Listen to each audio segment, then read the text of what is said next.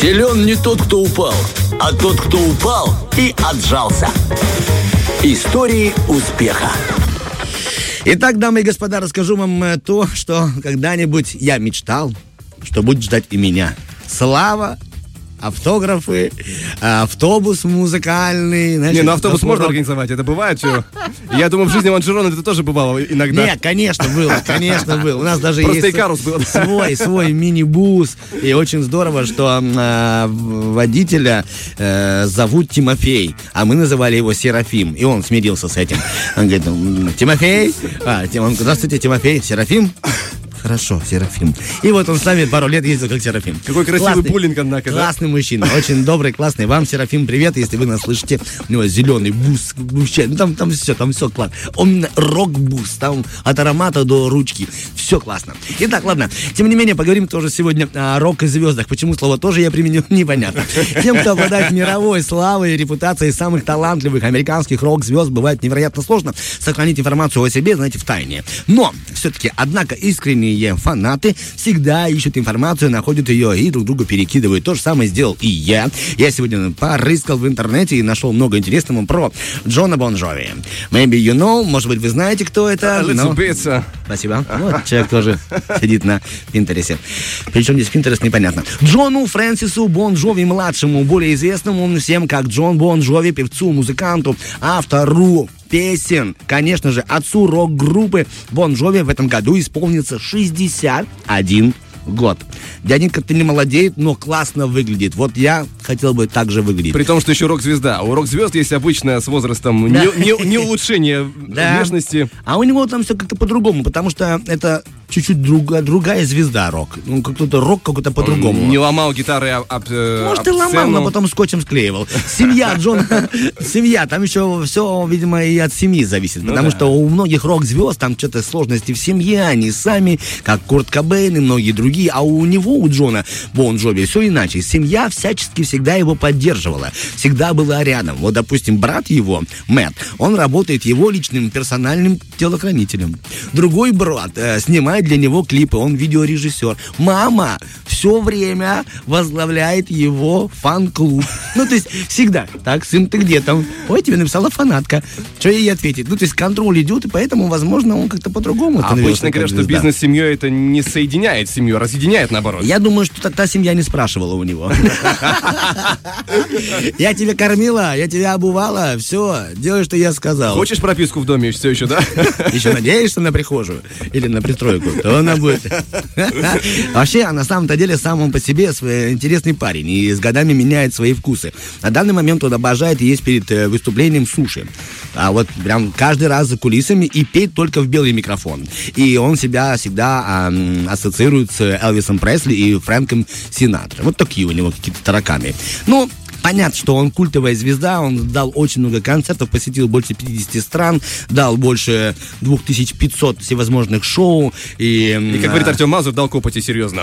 Дал, дал копоти, да, молодец, конечно же. Он был 9 раз номинирован на Грэмми, но только один раз ее получил. Он снялся в 14 фильмах и немного подробнее об одном фильме. Это буду так, знаете, закинул, рассказал подробно, закинул, рассказал. Джон Бон Джови сыграл эпизодическую роль э, в фильме про э, дело в Нью-Джерси. Это было в 1995 году.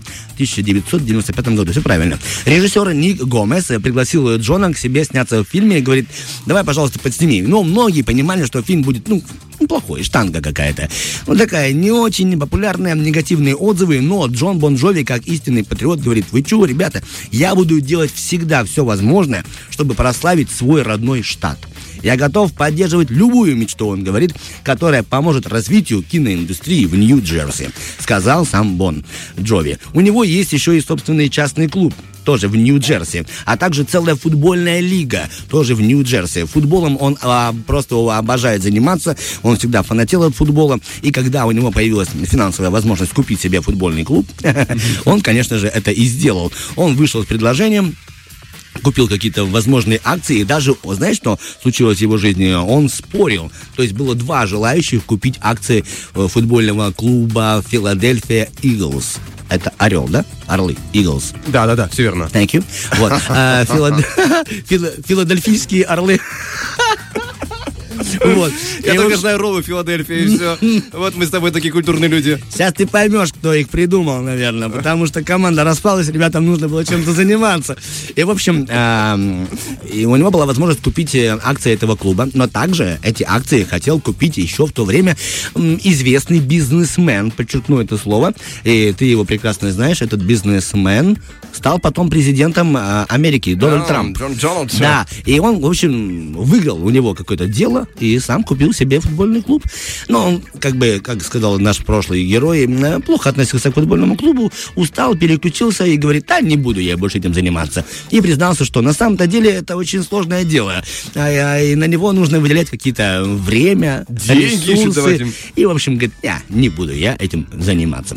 Так что вот так, футбол был в его жизни, футбол и остался только лишь так, в любви. Хотя вот еще несколько лет назад Бон Джови... Э, э, вот, вот, фу, перескочила со строчки, извините, пожалуйста. И если вы когда-нибудь слышали такой бренд э, Бон Джови, то знаете, что это никакого отношения не имеет к року или даже к футболу. Там была взаимосвязь просто.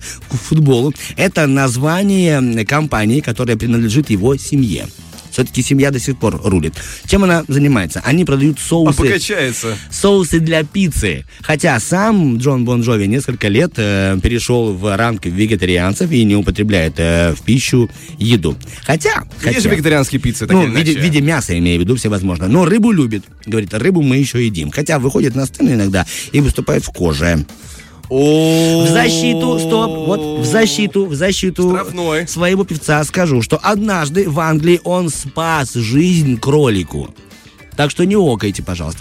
То есть кролику было плохо, он взял кролика домой себе. И поз... рагу. Спас. Он дал ему имя. Его звали Бутч. Бутч пожил с ним некоторое время, восстановился. Он вызвал ветеринара на дом. Тот поухаживал за кроликом. Массаж ушей ему сделал, наверное, там, не знаю, что-то. Показал э, зайчиху. То есть впечатлил ему, дал ему стимул жить и отпустил его на волю. Поэтому кролик, благодаря Джону Бонжови, живет. Или жил. Это уже у меня нет статей. История умалчивай, да. Да. Ну, на самом-то деле, как он стал звездой и кто повлиял очень сильно на его развитие, это все-таки любовь и девушка.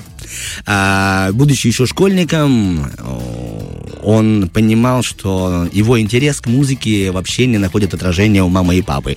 Мама и папа постоянно ругали меня безнадежным и м, неприкаянным. Они говорили, что ты действительно занимаешься не тем. Тебе нужно... А теперь соус продают.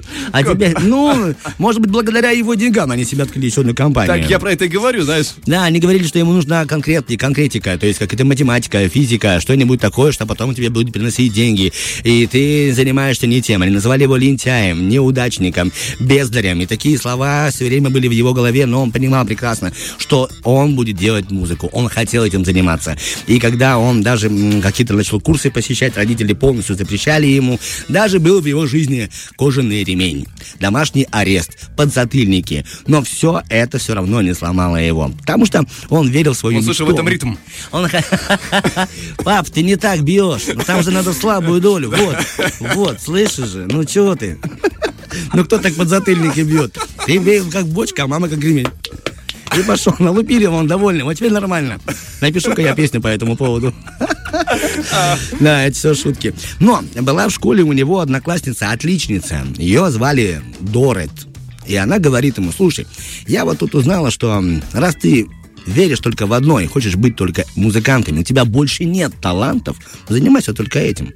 Ударься именно в это. И благодаря ей он и начал заниматься по чуть-чуть музыкой, еще активнее, активнее, наперекор э, желаниям родителей. И так со временем стал той самой звездой. И потом брата сделал телохранителем, второго режиссером, а мама уже занималась фан-клубом своего сына. Несмотря на то, что они его не сильно поддерживали, как будто Конечно, бы... да, наперекор. Наперекор. Но, тем не менее, добился. А сколько нас теряет?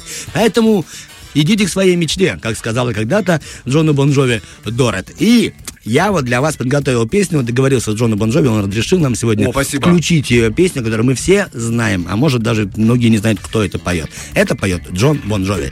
It's My Life, специально для вас, на нашей волне. Come on.